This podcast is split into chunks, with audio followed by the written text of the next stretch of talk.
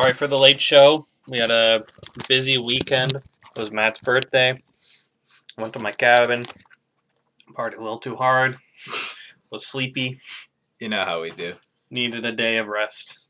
Couple But days. needed my um. Oh shit! Shomer Sabbath. So. what the fuck? Shomer Sabbath. You're taking your Sabbath day, Yeah. like Walter. Yeah. Is your is uh, your wife Jewish? Not well. It doesn't matter. I am. well, you don't have to do that if you're divorced anymore. Well, what do you do when you're divorced? You destroy your library card and move on.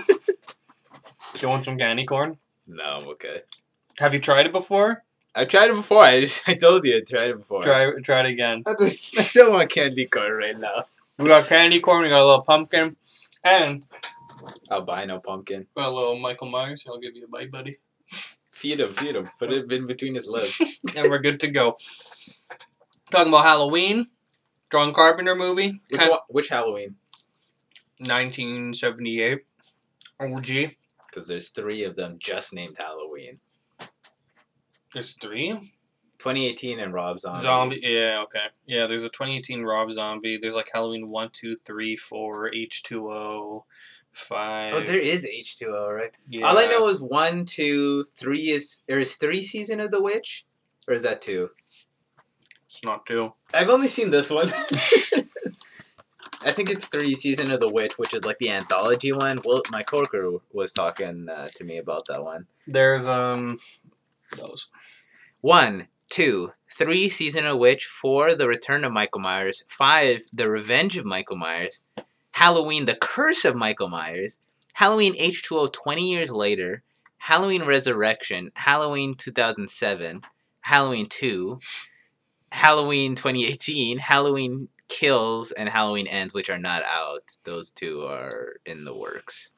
Can't wait to see Michael Myers not die at the end of Halloween Ends. And then it I'm keeps hopeful- going. I hope Halloween Ends is the end of the franchise. I think that's you know I think that's enough. We don't need anymore. We don't need like some of these other horror franchises are. It's just getting a little embarrassing. Friday, Friday the 13th, yeah. Texas Chainsaw is Yeah. getting there. Nightmare on Elm Street. Yeah, like basically all like the big iconic What the Jaws movies? the Jaws movies. There's like one, two, 3D. Then they retcon 3D and made Jaws three, and then I think there's like a four, and thankfully there. I don't think there's been one for like at least like twenty years. we got the Meg, Um, nobody remembers. the Medge. Nobody remembers that movie except for you. I remember it. I remember after I saw Venom, um, me and my friend went into the Meg to see what happened, uh, like what was going on, and we just saw Rainn Wilson get eaten by the shark, Yeah. and uh, we were like, "Yeah, that's pretty cool," and we left. So Uh, I'll give that movie three out of five bags. Uh, could have been longer. Uh, Could have been better. Could have been betterer, but oh well, you know, them's the breaks. There's like a few Exorcist movies, but I can't think of any other huge. There was a Right. recent Exorcist movie, like in 2013. The Was there? Last Exorcism. I'm pretty sure that was from the same franchise. The Paranormal Activity movies. That one is like seven movies deep now. Yeah. It's like you know what the the thing with horror film franchises is that they if one gets successful, then they'll just pump out a bunch of low budget ones, and I guess they're getting decent returns on them because they keep doing it. The Conjuring movies. The Purge movies is like six movies in. It's crazy. Yeah. It's just a little. They just get a little taste, a little, a little bite of the of some money, and they go buck wild. Yeah. Uh, Halloween, 1978, uh, needs little to no introduction. Uh, but we'll introduce it anyways. J- John Carpenter's movie. Um, he was like, "Hey, let's." Ma-. These two Jagoffs approached him and they're like, "Hey, you want to make this movie for us?"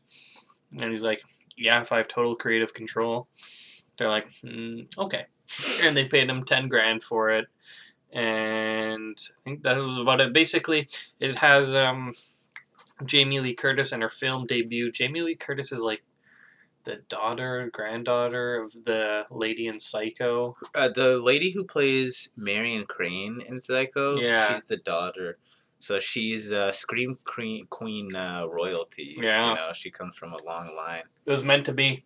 This would be her breako movie. And I think uh, I whenever I was reading up on this film, this is said to continue this slasher tradition from Psycho, which I guess was kind of like the genesis of that genre. Yeah.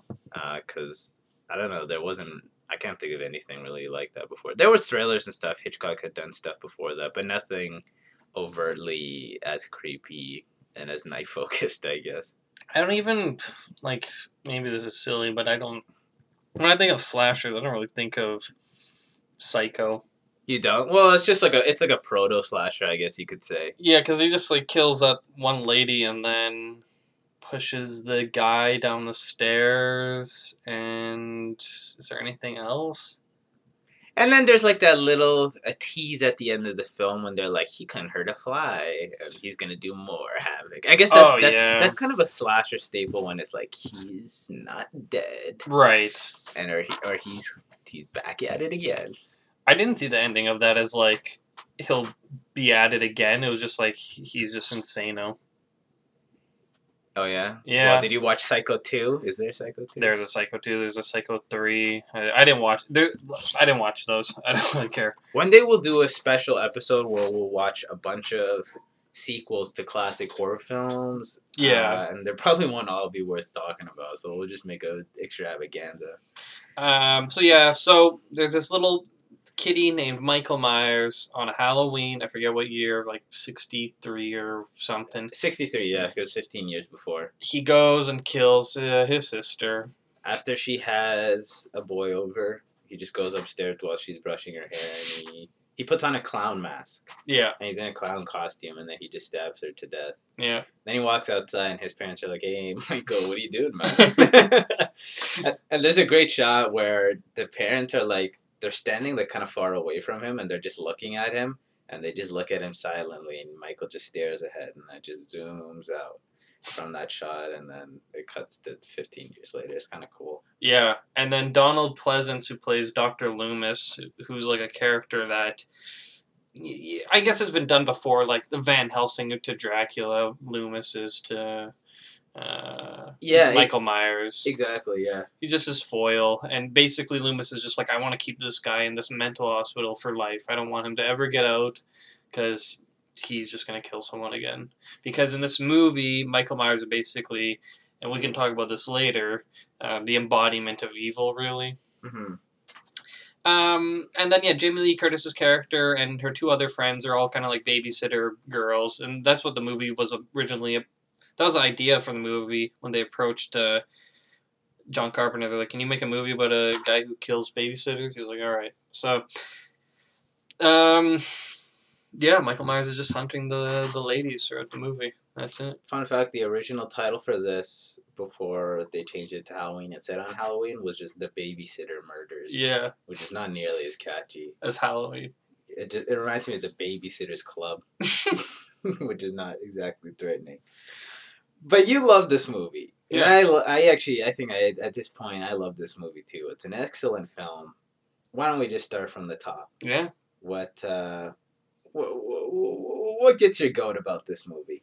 Okay, one thing. This is like a technical thing, but this, um, other than the beginning, like the intro to the movie, the sh- the whole movie kind of takes place in one day, day and night Mm-hmm. on Halloween. Day and night. What? What? What? The lonely babysitter murderer keeps his. Uh... Anyways, um, and all the night scenes uh, are shot so well. It's so everything's so dark, but you can still make out everything that's happening. Uh, and Caitlin and I just watched um, Trick or Treat last night. It was like this horror anthology movie, but it sucked ass. And like we were watching it, and I was like, "What is happening?" It was so dark, I couldn't tell what was happening. But everything in this movie was shot very nice. Um, the movie starts out really green and bright, and then as it gets, as the movie progresses, it becomes very black and blue. Uh, what are you looking at? Full screen. Oh yeah. Um, becomes very black and blue. I like the idea of Michael Myers. His uh, character design is great. And should we get the Star Trek connection out of the way now, or do we have to bring it up, or is it so? important? If you don't know, Michael Myers' mask was in fact a Kirk mask. Um, they had like no budget for well, a relatively small budget compared to other movies at the time. I think this is considered an independent film. like, Yeah. when it came out. Yeah. It was like one of the most successful independent films. hmm Other than like, I don't know, what's the most? I guess Star Wars. I guess. Uh, I feel like Star Wars. It's like it was. There was too much. It was like a little too big for it to be like independent. Like Star Reservoir Wars. Reservoir Dogs. What? Reservoir Dogs. Maybe Pulp Fiction Yeah. is like an independent film that blew up. I don't know. There's a lot.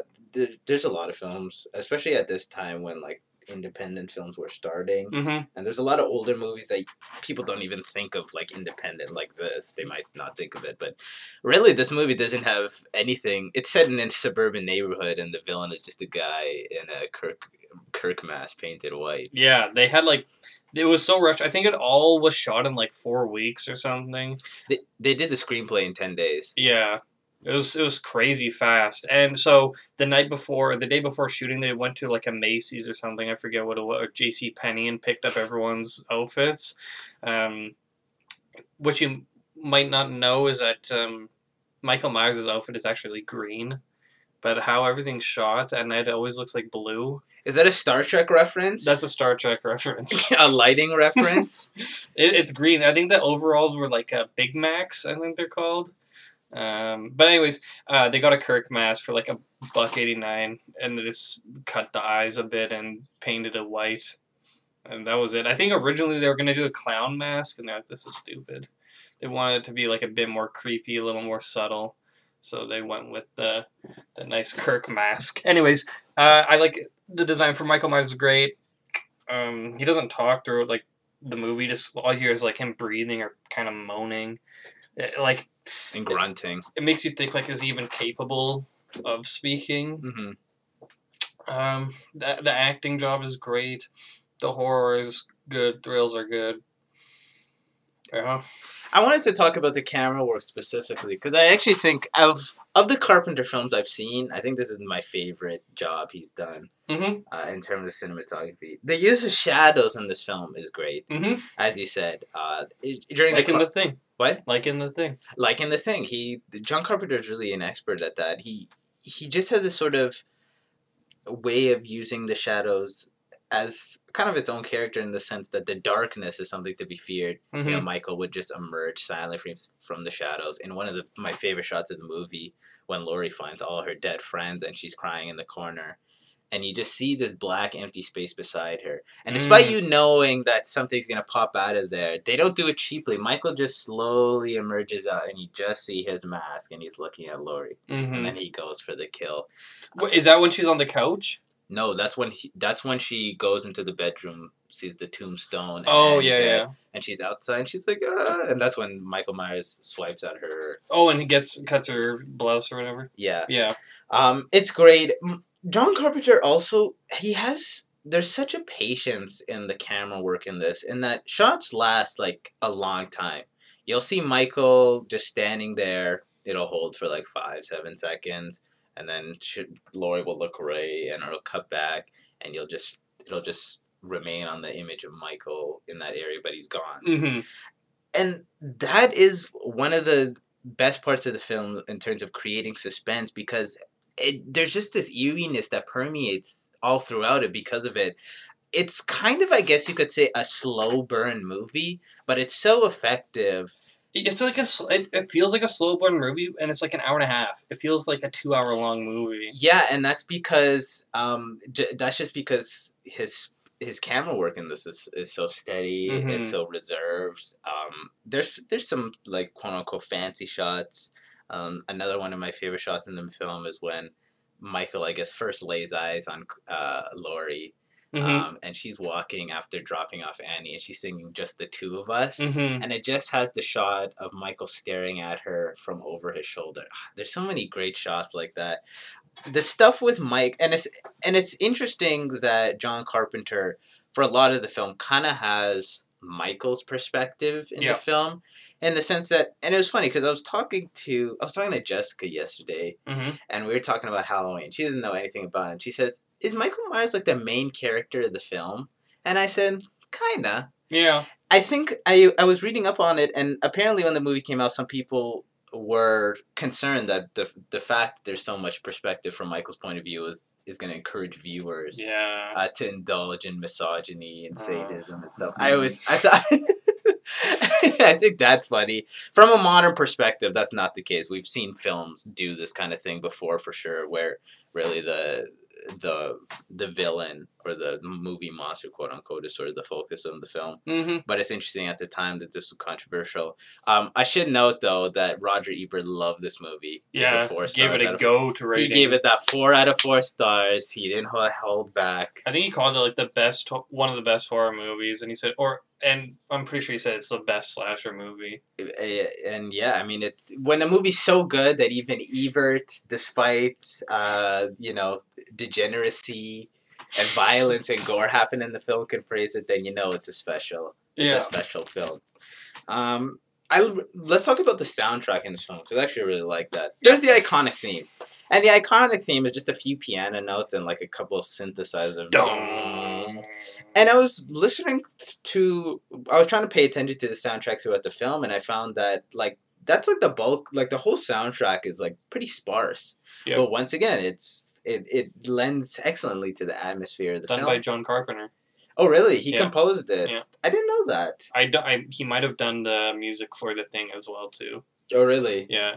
Uh, you, their scores I feel like are somewhat similar. Yeah. so I could I could definitely see that. Um, but it's it's it's really good. Every time you hear that little, I didn't even know that was Halloween until I saw the movie. Whenever I first saw it, like a year, a year, two years ago, But everyone's heard it. It's on like every Halloween spooky playlist for on- every haunted house. and it's in like a ton of movies and TV shows, like as Yeah. a joke, which Yeah. is where like I first uh, heard it. It's kind of like the where you hear Luke, I am your father before you watch the movie. Yeah.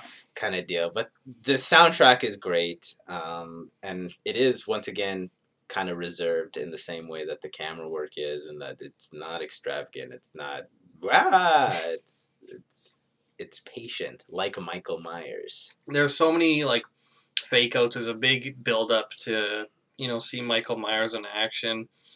Like he's pretty much stalking Laurie throughout the whole movie, and I guess should, why he stalks Laurie is because her dad's like a real estate agent, and he was like, "Can you drop off the house to the Myers? Uh, uh, the, can you drop off the key to the Myers house? Someone's gonna come look at it today."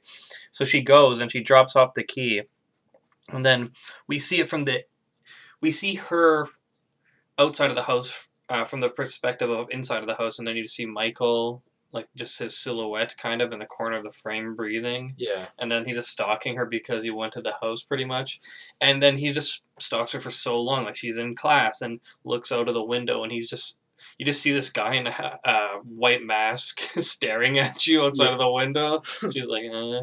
and then she like pretends to look away and then she's like pretends to look back like there's something she should be seeing there and then he's gone. And there's a good fake out where Laurie's in her room. Laurie, played by Jamie Lee Curtis, is in her room, uh, and she looks out the window, and then there's the clotheslines with clothes flying in the wind, and then Michael's just standing in it, looking up at her, and then she. It's like, uh, and then looks away, looks back, he's gone, and then the phone rings, and then it's just like someone chewing, and she's like, hello, and then it's she hangs up, and then it's her friend who was calling her, being like, sorry, I had a mouthful of food. Uh, There's good fake outs like that. you know, it, it, throughout the film and the whole thing that you. Uh, the theory that you subscribe to and that many people do, and I guess Dr. Loomis subscribed to, that Michael Myers isn't really human. He's like Yeah. the embodiment of evil. So at the film, I was trying to see, like, is there anything besides the end when Michael takes, like, 25 gunshots to the head and then he's still cool? Was there anything he does that's particularly inhuman? And I thought when he rang the phone, I was like, how do you get to the phone so quick? But then that was Annie. Um, there's one cool thing, and again, I don't know if this is deliberate or just a me- mess up, but near the end of the film, when Laurie stabs him with a knife, there's no blood on the knife when she pulls it back. That's interesting because there's blood on the knife and the needle that she uses. Remember Oh, initially? Yeah, maybe it was just a mess up. Maybe that's just a goof. I tried to look at the blood on that knife too, specifically, and I don't know if it was just because it was too dark or if they just goofed on it. But yeah. They might have just forgotten. I didn't even think of the needle. So like, and and and of course, Michael Myers takes his mask off, and then you see him. He's humanoid.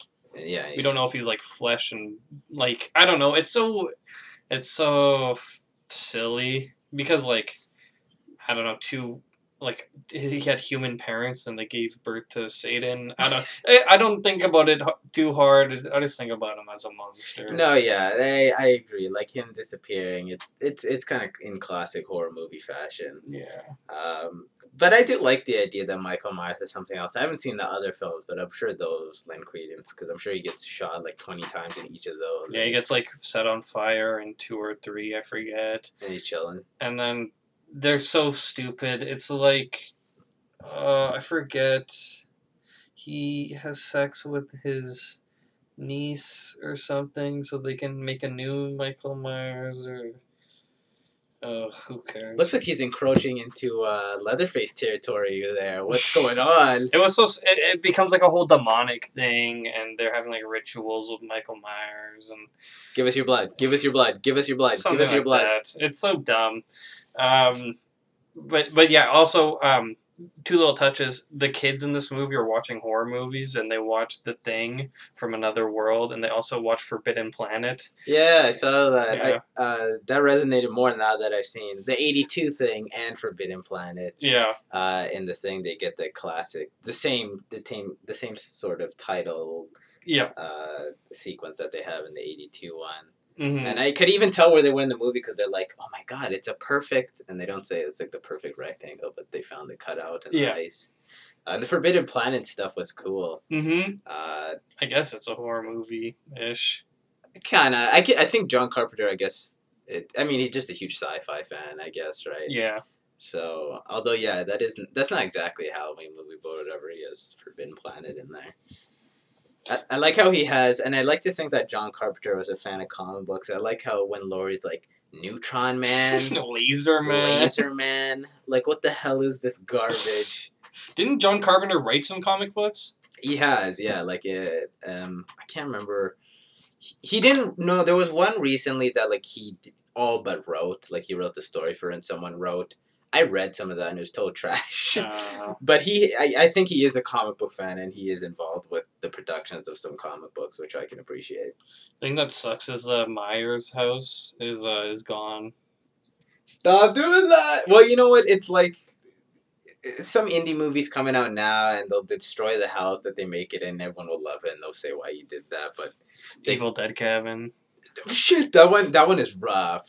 I would that's love- left is like the fire pit. I would love to go to the Evil Dead camp. They should like reconstruct it, fan project. I'll contribute a few bucks. Um, I want to talk about the kills. Kills are cool.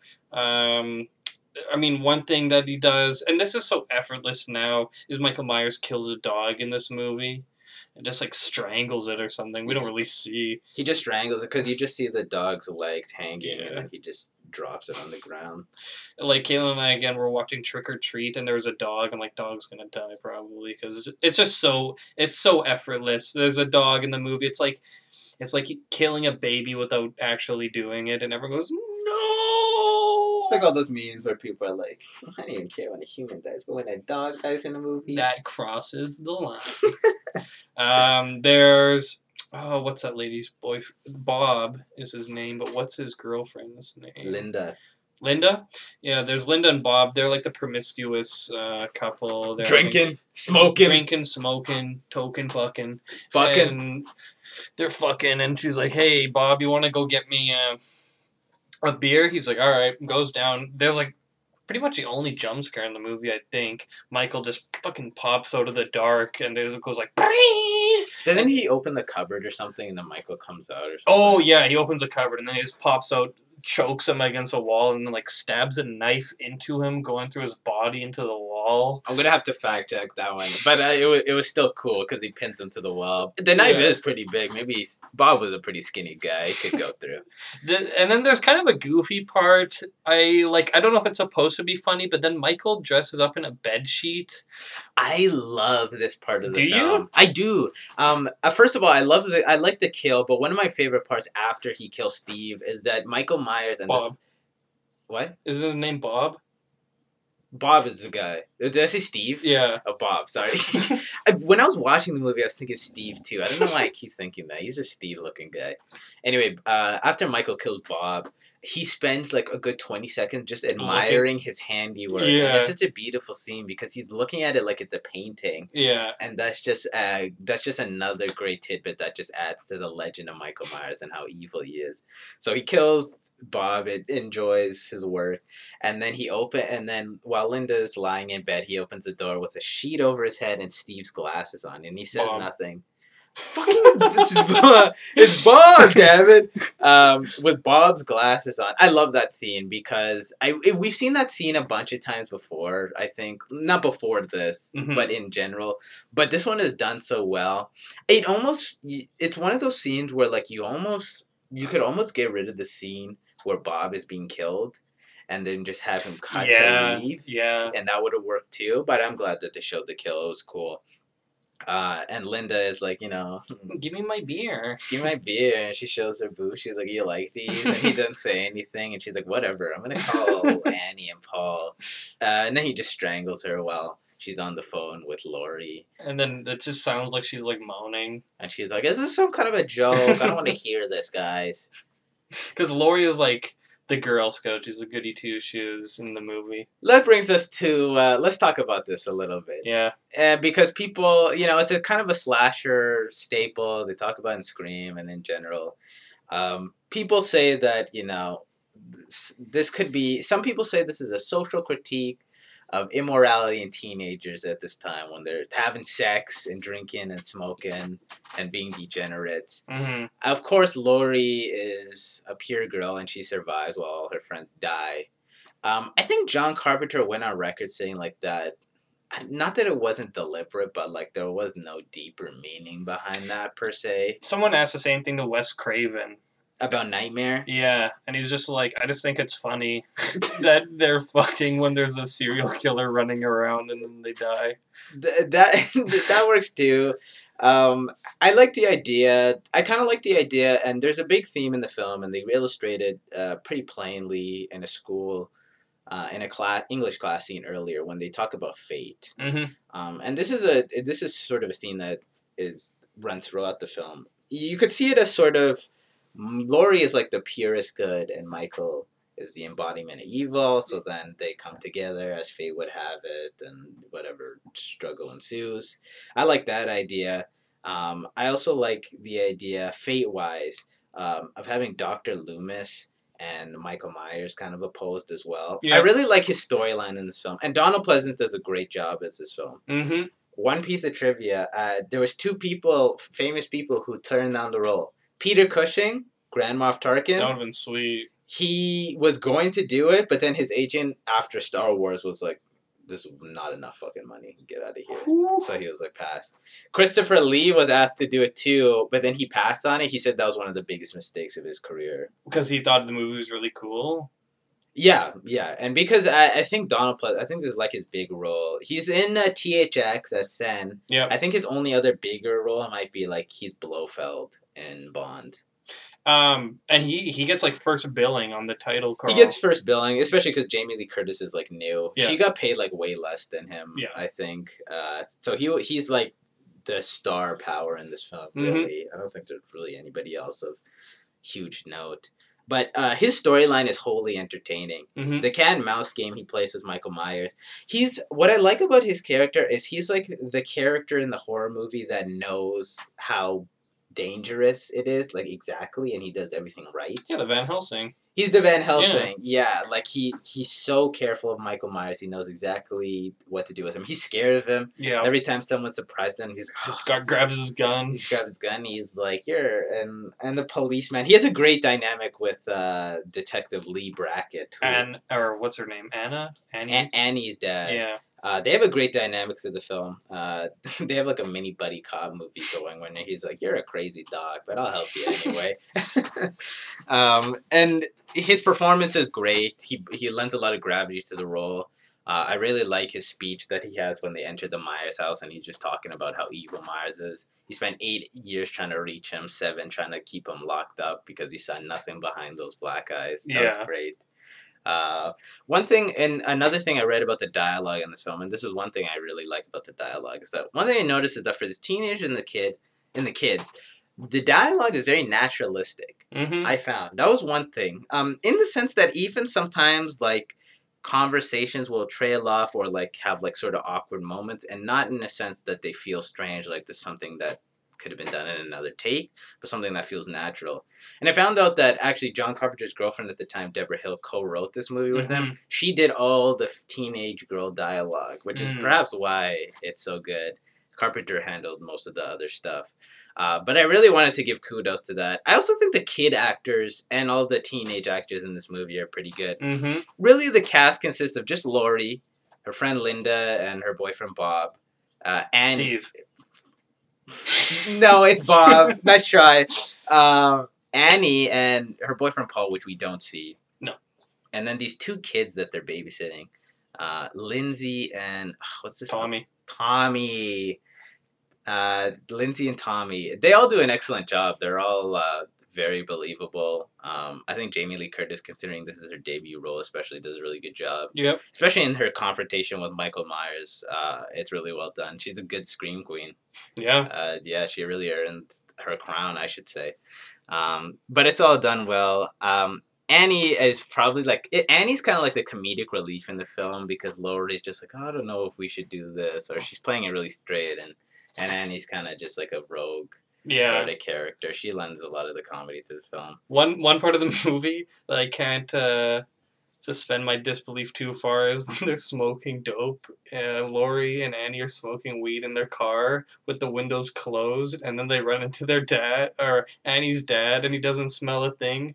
Sorry to break this to you teens who are rebelling. No, they wouldn't smell. they wouldn't smell. My dad. Holy shit! It smells so bad. my dad can't smell me taking bong rips out the window. I use Febreze though. Yeah. Okay. There's a good scene where like the kids in this town like know like the Myers house is like the spooky house, and you know how like kids in movies and in real life they just have, make urban legends about anything spooky. Carpenter did that very deliberately because he said like every suburban neighborhood has that one house. That's Yep. like, oh, it's creepy. It's Don't go creepy. there. There's a rapist or a murder happening. and like these kids are going, and Loomis is just hiding in the bushes, and he's like, "Get your ass away from the house!" Hey, hey, Lonnie, get your ass out of here! And the kid just fucking book it out of there, and then and then Loomis is just like, dumbass kid. There's good stuff in like the movie um that where they just like show the aftermath like when they go to the myers house they find like rats with their heads bitten off or whatever They find a like a dead dog in there, Yeah. and then he's like, I don't know, uh, Leigh Leigh Brackett, the police officer, is like, could have been a skunk, and then Loomis is like, no, he got hungry. yeah Uh, Loomis is so great for that. His delivery and all the lines, like it, he just lends so much credibility to this idea that Michael Myers is so evil because you just wholeheartedly believe him yeah because he says everything so seriously, uh, and with such gravitas. It, it's so well done. there, there's just like i i think i said this but i'll just go back to it just i love the build up where michael's just driving this car past Laurie and the gang Mhm. and then Annie screams like, "Hey, slow your ass down" or something, and then he just slams on the brake, and then again, like the camera just holds on his stopped car, and then you're like, "What's gonna happen?" And then he just slowly kind of drives off again. And he's like, "God, can he take a joke? I hate a guy with a car and no sense of humor." Based Annie, R.I.P. um, one thing I want to mention quickly, I really dislike the poster for this movie. Really? Yeah, Like the the pumpkin and then the knife, and it kind of looks like a hand. yeah. you don't like it? Nah. I kind of like it. I I think it's cool. It's like a it's a, it's pretty simple, but it's pretty iconic. I don't know. I don't know what I'd do differently, but yeah, it is iconic. Like the uh, Silent Night, Deadly Night poster, I think just ripped it off. May- Or the second one. What is this poster for the second one? Uh, maybe I'm imagining it. And also the scene where you just see a silhouette. There's just so many great shots of like. Uh, one second. Michael lurking in the film, Yeah. and it- there's no point where you're like, well, for me personally, where it's like, get on with it. I want him to do something because so much the horror of the film is just having this character in the background, just waiting to strike, taking his time. There's in the film earlier, Dr. Loomis says Michael Myers would just stare at a wall, for like the fif- 15 years he's been passed off, and he says he wasn't looking at the wall, he was looking past the wall Mhm. waiting inhumanly patient for whenever this opportunity would arise for him to wreak havoc again. Uh, it's not exactly the same, but same idea where it's like a Christmas ornament hand with the weapon. Yeah, Yeah. Anyways, and also on a black backdrop. they should have made it a garbage bag. Garbage day. Garbage day. but that's the same. Motherfucker. That's the same thing that uh, that I said when we watched a thing. Is like he would just have cam like the camera would be the thing, and in this movie, a lot of times like the camera is Michael Myers. yes, and it's and it's done. It's just done so well. They don't really, in a sense, like this movie focuses the most on Michael Myers, um, and you know that's a really big gamble from a production standpoint from John Carpenter in the sense that like if people didn't really take to him, they probably wouldn't have liked the movie so much. But Michael Myers of all like horror movie villains, I think he's like one of my favorite, just because not only the simplicity of the character, Guy in a mask. he just he literally just a guy in a shitty Halloween mask and a jumpsuit he stole from some guy off the road that he killed. Yeah, and then he like stole the knives at that hardware store. Yeah, and uh, knives, rope, and something else, or and, the mask. and the mask. Yeah. Yeah. um and there's just something so menacing about that it's it's more menacing than having like a su- super scary ghost or like a demon that crawls out of your butthole and I was rips about your face open it's like who cares exactly, and I was talking about that with Caitlin yesterday. Uh, this will be the last shout out for her when we're watching Trick or Treat, and I mentioned Halloween specific, and I said what makes a movie scary is if the more believable it is. And yeah Halloween is believable other than him taking 20 shots and living because any guy can just take a knife, find you in the night, and stab you. and people do do that unfortunately that happens sometimes And that's why this movie's effective. And not that you can't have fantasy horror like Nightmare on Elm Street or whatever, um, but it just has to, it just has to be somewhat still grounded.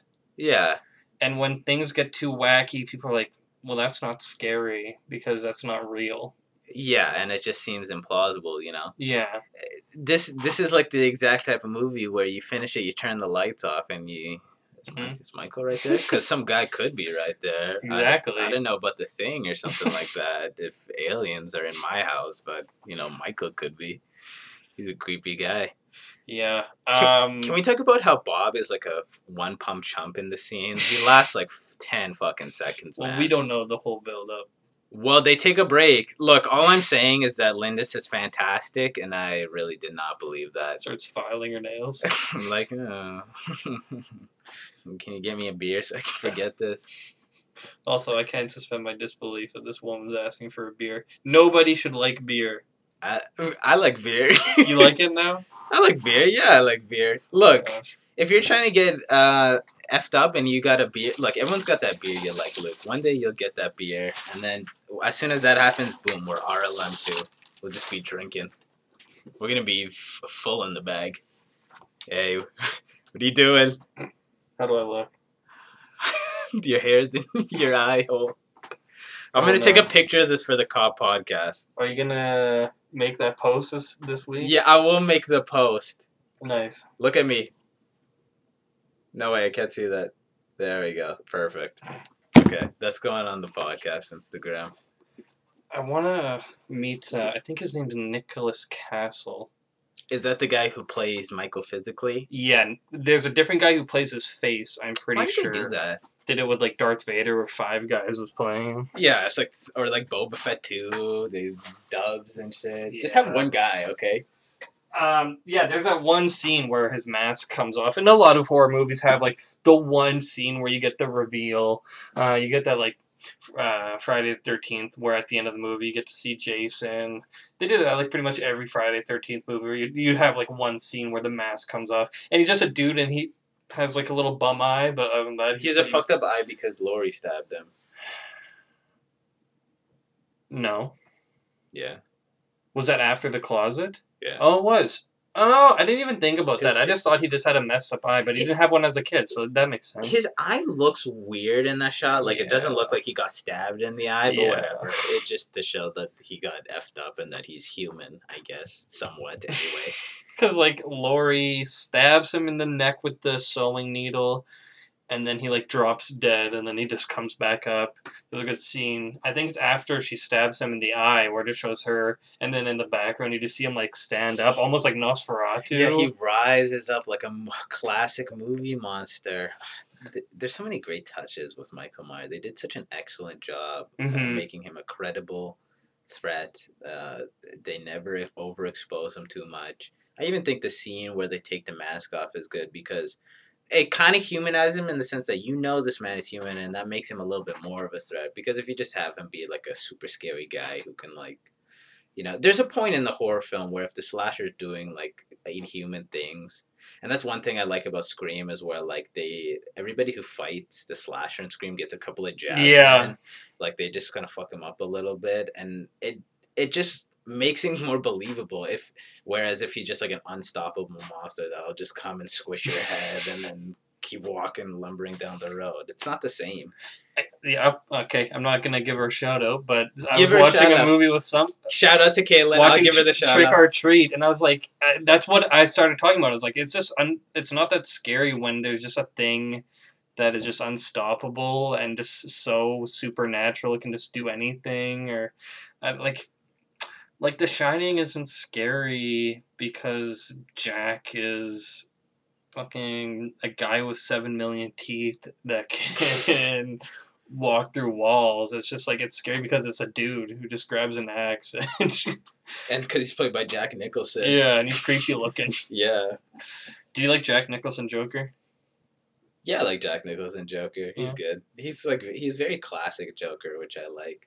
Yeah. And also, I mean, if anyone's gonna play the Joker, you know what? It him playing the Joker makes me want like Willem Dafoe to play the Joker, kind Mm, of too. yeah. just kind of scary. But he already did Goblin, so it's kind of like the same thing, basically. Is really good as Goblin. Spider Man Spider Man. again and again and again. What does he say? Like. Sleep. Um, I had a question for you. This is just like a conspiracy theory segment. I want to get into that because there's a, there's some stuff to talk about. You go ahead. Um, how do you think, or why do you think Michael's able to drive? Oh, like uh, cause he wouldn't, cause he would have been a kid. Yeah, Uh, just intuition, I guess. he just knows.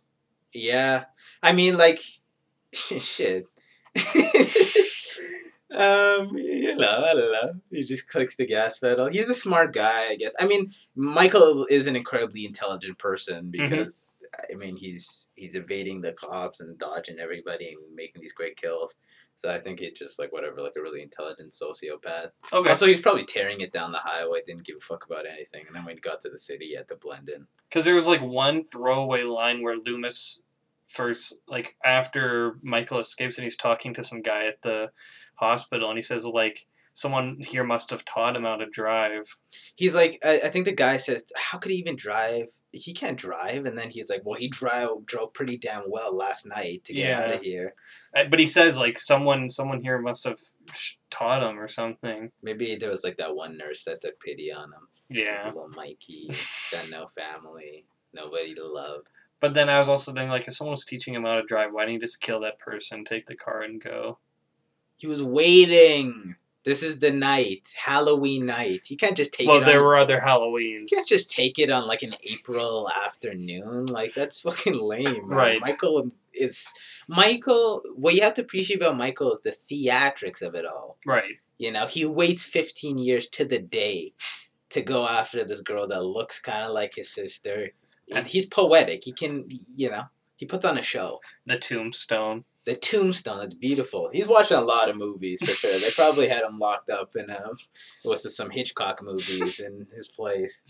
Um, one here's another theory I have for you. Do you think? And this is just this is like solely based on the fact that in the initial scene, from Michael's perspective, when he looks at his when he looks at the guy leaving and his sister, and then he looks at the empty bed. Do you think there's some kind of sexual element to his derangement? Like some kind of thing that Probably. drives him? Like Probably. do you think like he hates women or something? Because he only he, he, doesn't he only kills he he kills Bob of course, but then other than that he targets these female babysitters. I don't know. They don't really explain that, and that's one thing I like too because we don't need like you know, Loomis to go story. on about some psychoanalysis. Yeah, that's what we have, what we have all the sequels for is that we Mhm. can get into the into that. But uh, they don't really give any clues as to what makes Michael deranged. And supposedly, like in the initial scene when his sister mentions Michael a couple times, she doesn't say like, "Oh," I mean. She doesn't say, "Oh, Michael's like this weird guy," or I mean, she just refers to her offhandedly like her little brother. So you assume that he was somewhat normal, but I don't know. He just snaps. Yeah, I don't know. Like, if I had to make an origin story just based off this, I would say that he was probably just a creepy kid. Probably um, killed some a- animals. Probably took legs off bugs. And, Some Dahmer stuff. yeah, Dissolve in acid. and then like, why does he snap that night? Who knows? I don't know. I don't know. and and maybe there was some sort of sexual um, aspect to it where I don't know.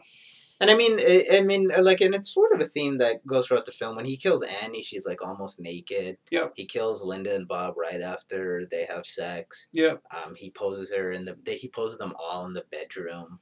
Uh, after he kills the three of them.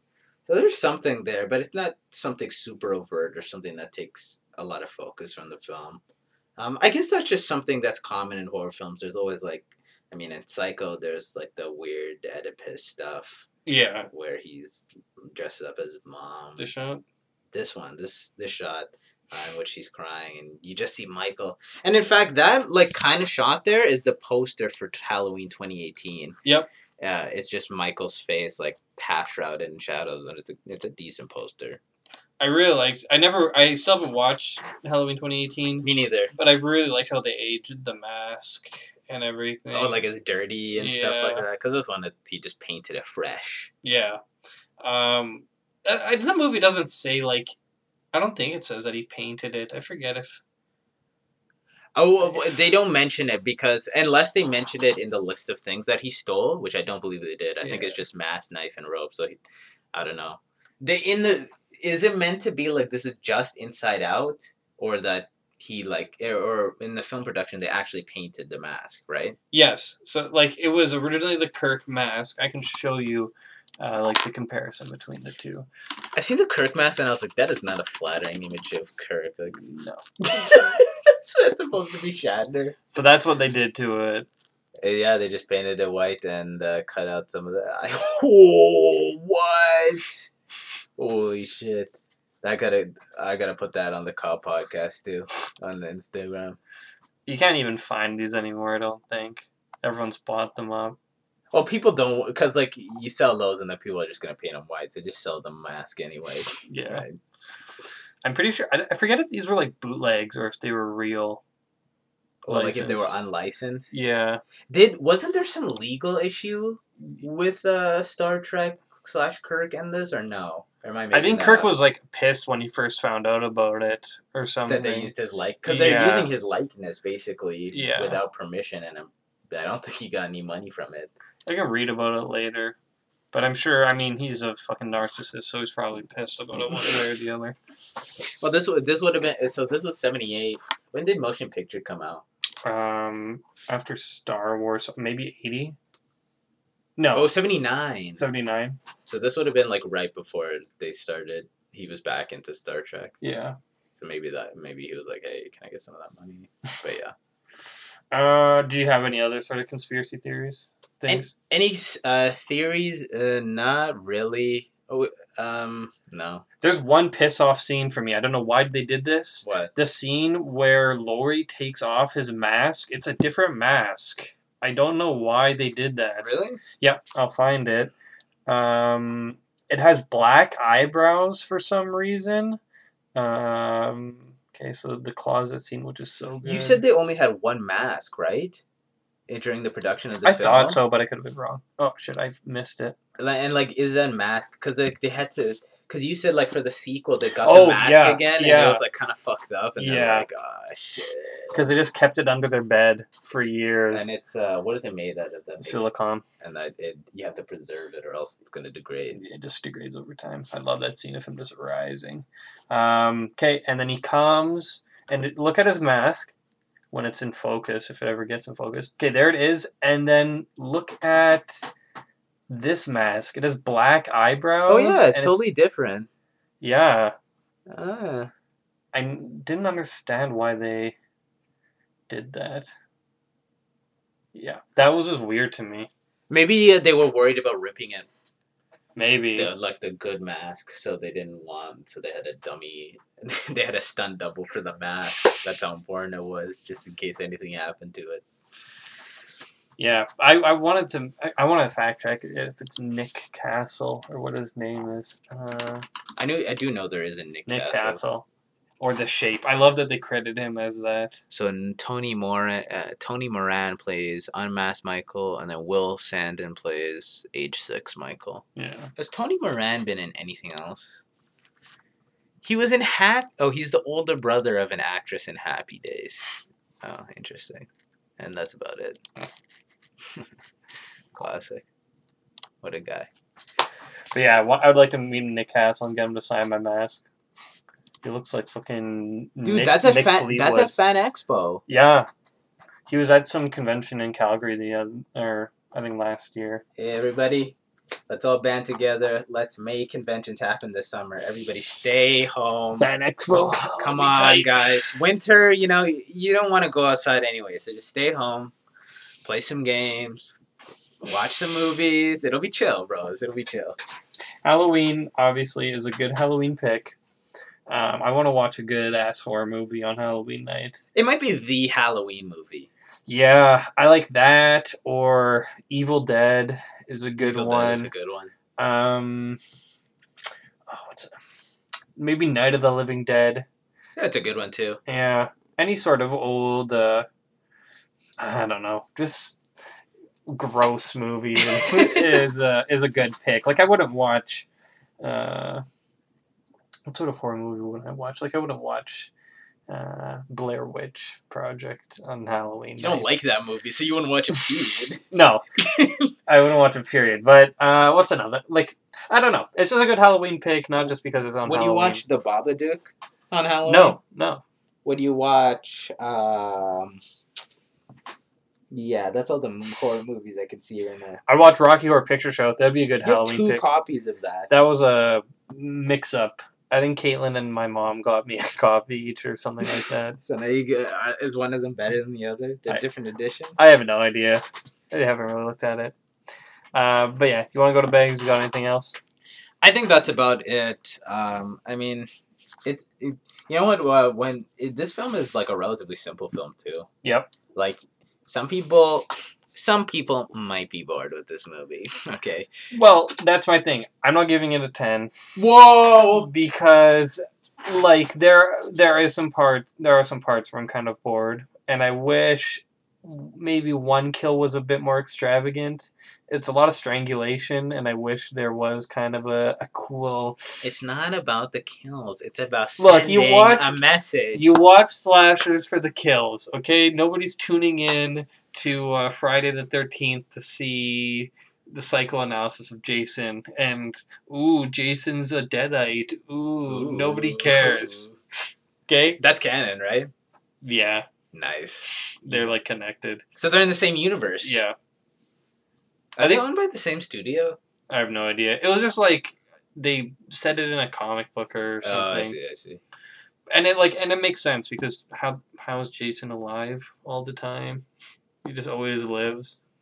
Well, we know that in Jason X, he probably like grabbed some space technology to enhance himself. So up, so any movie after that, he's covered. Uh, before that, I don't know. I think there's there's nine movies before that, so I don't know.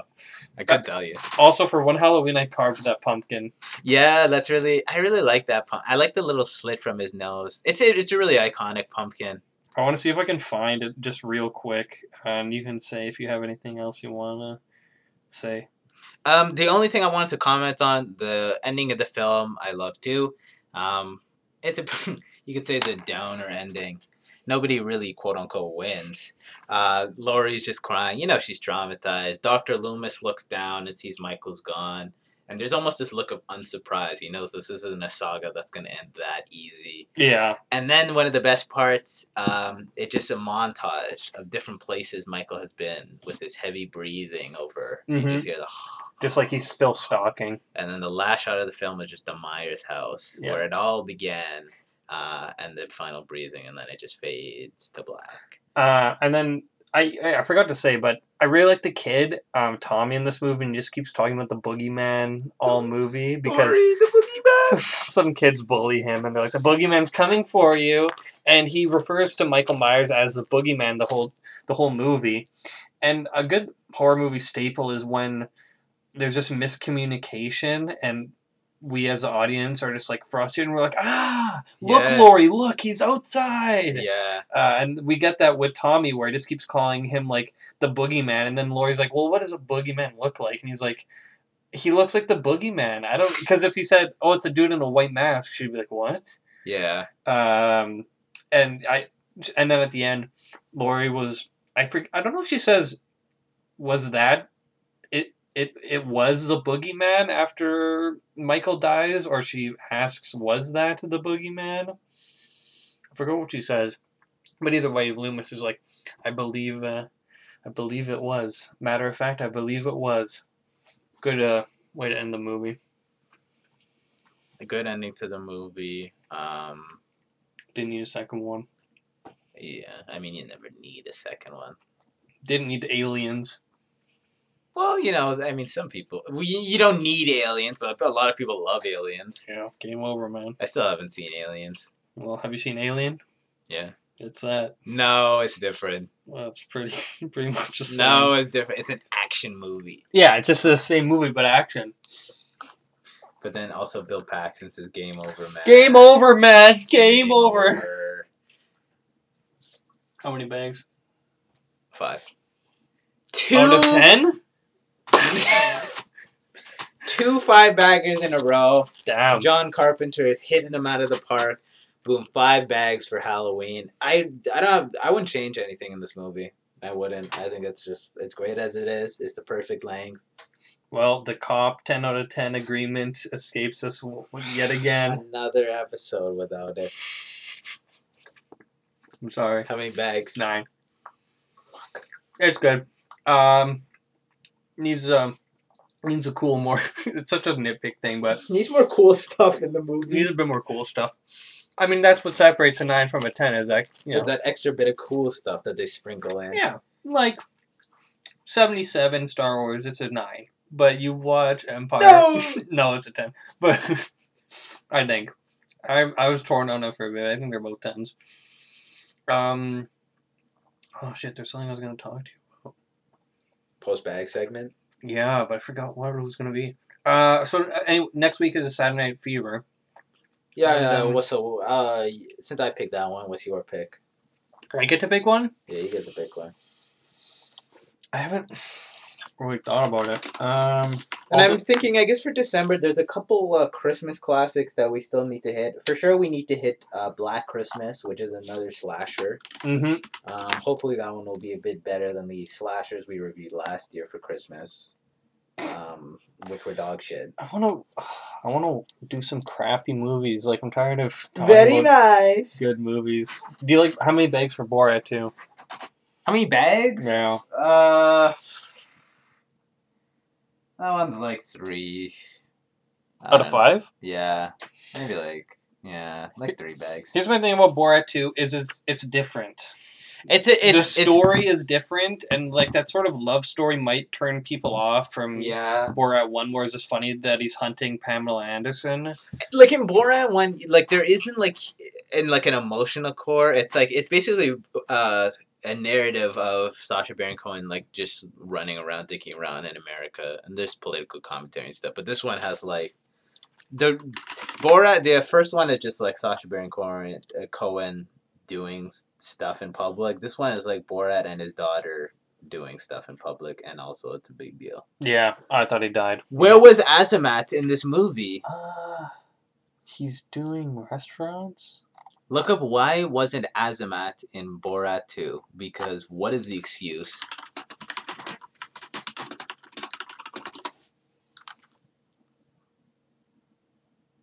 Oh, Borat actor Ken Davitian reveals why he didn't reprise his roles. Um, alright, let's see. They told me that Sacha was doing a big film and there was a small part in it for the two of us. And I said, I don't want to reprise the character unless we're doing Borat 2. And they said, no, it's not Borat 2. It'll never be Borat 2. It's not happening. I said, okay, then why are you offering me to. What? Scroll down. They offered me a little amount of money. In the first movie, I only made $60,000 and all they wanted to do was pay me a little more than that. Ah, so it was a money thing. Fuck. I mean, they were only gonna pay him a little more than sixty thousand. That's pretty cheap. That's Well, come on. He's not a. Nobody's seeing Borat 2 for Azamat. dude. Like they can't pay him like at least a hundred thousand dollars. That's a big jump. How much do you think Sacha got for this? Millions. This is Amazon financing this film, okay? I'm surprised, and that's kind of surprised me that Sacha Baron Cohen would agree to that because, like, Amazon is kind of the root of all evil.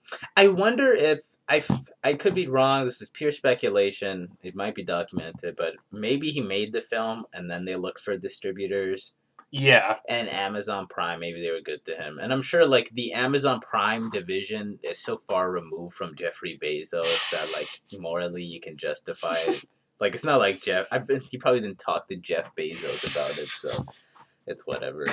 Jeff Bezos probably had better things to do. Yeah. I'm. How do you feel about this movie? As a cult movie, Yeah, well, I do not think it's a cult movie. no. Really? Well, that movie, huge budget, Academy Award nominations out the ass, huge actors, based on classic novels. It's like, I mean, not really. I mean, we could do it if you want, but then we have to do them all. Okay, then we have to do them all. We do. Well, we're not gonna do Fellowship and then Dip, like Just like we're not gonna do Search for Spock and Dip, or what are you talking about? Mm, uh, we, yeah. Well, we did three of those movies already. I'm capping it at three. That's it. I'm capping it at three. Okay, so that's one idea.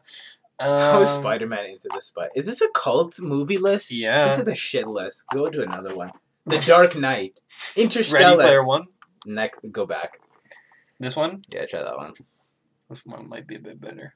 All right, now we're talking. Uh, let's see what we got here. Blue Velvet might be good. We should do. Showgirls. That one's gonna be shitty, but that one's gonna be like gross shitty. So get ready. Uh, I don't. I want to do something not horror. Uh, we've done a lot of these movies so far. Fantastic Planet's pretty cool. Warriors come out and play. Let's do the room, bro. Uh, that can wait How long can I wait though? Is the question. as long as it takes. Uh, we've done a lot of these. Wow. Like, I, we're not doing a Reservoir Dogs episode, Why not? huh? Why not? We have to do one Tarantino film at some point because I Well, mean, then it'll be Reservoir Dogs, but we're just gonna say, oh, this is a great movie. Ten bags. we're gonna do Pee Wee's Big Adventure. Pee Wee's Big Adventure in the movie theater. That's what I want to do.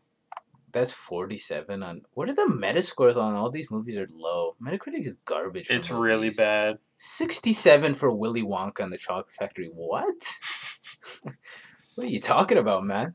Dark Star. That's another Carpenter film. We could do that one. Soylent Green. Could do that one. Spoilers. It's people. Oh, I want to do that. But I just said no horror. Shit. You Uh, could do Fear and Loathing. I'd be down to do that. Yeah, that's a good one. Uh, is that seventy? Okay. We could do. we we got to do Freaks at some point. We got to do that uh, sci-fi movie from nineteen seventy-eight. I think that's or no. Gooble gobble, one of us. Gooble gobble. Oh, one space. of The us. space movie from nineteen ninety-two. Wait. the one we can't say on air. We should do that movie. That's like 26 minutes. Is it? Yeah, it's like a short. If we ever get big, which we won't, and we have like a Patreon, that'll be like a Patreon exclusive. Yeah, when we can when we can say the title on the air. Yeah. Um, okay. if you're curious as to what we're talking Just about, look up Space Movie 1992. it's gay African Americans from outer space, and it's on YouTube. Yeah. Although it's not African Americans. Yeah. It's Fear and Loathing in Las Vegas. Yeah, let's do that one. That would be cool. Fear and Loathing. Yeah. Okay, cool. Let's do it. This is a big boy. That'll be a big episode. Brazil. So good. I wish he would have done Where Watchmen. they? Yeah, and we would have had David Bowie as Rorschach. An '80s, a movie, a Watchmen movie made in the '80s would have been cool. Wait, when did Watchmen come out? '85. Did it? Yeah. Holy shit. So like I guess right after this, the comic was popular when it came out, so they were probably looking to adapt it right away. And then I guess Gilliam said no, so then they're like fuck, and then they shelved it until Zack Snyder got his grubby hands on it. Wait, I wonder who. I wonder who said no. Wouldn't have been Alan Moore, right? Ma- uh, honestly, maybe because right after that he was like, "Hey, can I have the rights to these characters?" And they were like, "Mm, "No," and he's like, "Be okay." Didn't they start making like pins for it and shit when This- he said not to? This is what happened. At the time, they, they were like, this was the contract they had. They're like, hey, you're going to get the rights to the character back when the comic's out of print. Mm. So, you know, like after a year of the comic, once they're done making issues, okay, then y- it's yours. You can do whatever you want. But what happened was Watchmen kind of be Watchmen came out as a collection in bookstores, Yeah. and then it started selling gangbusters. So they're like, well, we're never gonna take it out of print. So they're like, sorry, man. And he was, and he was like, okay, and he was kind of pissed about it. But I think at that point, um, it would have even if he said no, it was DC's. Yeah. It like basically since like very short, basically DC has always had Watchmen. Yeah. Yeah, like basically they've always owned it. Moore's never really had control over it. Wa- Was it Watchmen or am I confusing it with something else when he was like, "Can you guys not make uh like toys for it and shit?" No, that was that. And Was it? And they made like pins, and they made a bunch of other bullshit. And he's like, okay, okay. And then what? I think, and I think that's like after Watchmen, that was like the last thing he did with like pure DC, um, or like at least in the years following that. And then like after the nine, after like the eighties were done, Alan Moore was done with DC. And then he he did it for who? And he worked with like Image. He worked with um ABC's America's Best Comic, which was this new imprint, and then it got bought by DC, and he's like, ah, fuck. and then he just started doing independent stuff, and then yeah. So all his superhero stuff is like all his DC licensed superhero stuff is before the nineties. Did the singles for Watchmen go for a lot? They do not like a hell of a ton. Like the first issue, you can get like probably a couple hundred. Mm. But like I went to um, Comic Factory Four, and they just had loose issues. Of, uh, Originals? Yeah. Well, I don't know if they're like originals. Like they might be second or third prints, Mm. but they didn't do like single issue reprints like after like the eighties. I think of that. So, and I was gonna buy them, but then I was like, then I'm gonna get a complete set, and that's gonna piss me off because it's gonna be so much money. So I just passed. Do you know how many singles the whole collection is? It's just twelve issues. Oh, it's twelve. Yeah. Okay. Well, if we go to Fan Expo, I'm sure you'll find uh, a Yeah. full collection there. I'd, I'd, I'd, I'd slap some money down for like a nice minty first issue. That'd be sweet. Yeah. Or even like if I found the Doctor Manhattan issue, like issue five. Like his origin story. Yeah, like just the issue where he's just like where he's on Mars and he's dictating his story. Yeah. That'd be good. That was like the best scene in the movie. That was, and that's like the best issue in the series, arguably. What- You don't like uh, Sinister Symmetry? I like them all. That one's cool, but like that one is like that one is one of those things where you read it and then after you find out that it's symmetrical and you're like, oh, that's cool. But that's that issue is like it, it it's technically impressive and it's all good, but it's just like the story continuing. I really like the first issue. I really like the first issue too. The first issue and the Doctor Manhattan issues are like the best single issues because they're stories you can just read by themselves. I love the art in the first issue a lot. Yeah, Like all the Rorschach stuff, and well, I mean the art in the whole thing is good, but they're just so like, holy shit, that color can work with that color. That's Yeah. cool. Like they have like magentas and pinks and greens and all this weird shit. One thing I'm glad is that DC never recolored, or at least not to my knowledge, recolored Watchmen. Because what happens is that a lot of the times when they reprint these comics, they'll do like they'll recolor it unnecessarily. They make the colors more flat. They just use digital coloring. Mm. The thing with digital coloring is it doesn't look that good. Um, and they do that with a lot of older comics, but they didn't do that with Watchmen. I guess just because it's just so striking. Like Killing Joke famously is is recolors. Like originally the colors are very bright and psychedelic. That was the original, the psychedelic yeah, ones. and then Okay. and then when they did reprints, they did a recolor where it's just like a regular Batman comic, and it's still decent, but. I like the edition that comes with both, so you can compare. Did they do recolors when they like release Action Comic One or whatever the fuck it's No, called? they might do touch ups, like just like li- like sometimes like the line work is like you know like just like segmented parts to solidify that, but they try to usually for the older older stuff, they keep it they keep it pretty clean. When do they when they do reprints? Do they add like the original ads or do they throw in like new ad pages? When they do in, in TPBs, like in stuff you'll find in the bookstore, there's no there's never ads in those. Um, but they do do facsimile reprints, um, which is like the original comics, like with the original ads. I actually just picked up like the first appearance of Justice League Mm. reprint and has all the original ads. Just kind of cool. I like that stuff. But yeah, I went to this antique store and they had like uh like old knickknacks that you could order from a comic book. Like had like the original X-ray specs and Oh, stuff like that. that garbage shit that doesn't work. yeah, I was like, oh, that's so cool. I want to grab a pair of those. like a little propeller beanie that you save up all your cereal box stamps for. I want that fucking thing. That Do you breaks. though? I do want. I if I ever see like a beanie propeller hat, I want one. Yeah, Yeah, I Uh, always wanted one as a kid. 'Cause I did because Calvin and Hobbes. Calvin Hobbes, and also because like in the cartoons and stuff, kids would always have that, Yeah, and it was just like, kind of just like this dinky thing that like stupid little kids would have. That it was cool.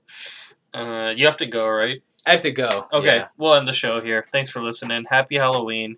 Stay safe. Right. Halloween's probably not even going to happen this year. I really hope it's not the year that puts a nail in the coffin for it. Uh, next year, if we're doing Halloween, please don't go to the mall. Just go to your neighbor's house, have some fun, carve a pumpkin, make it look wacky. Don't print something off the internet and just use it as a stencil. Be creative. Have a good time. See ya.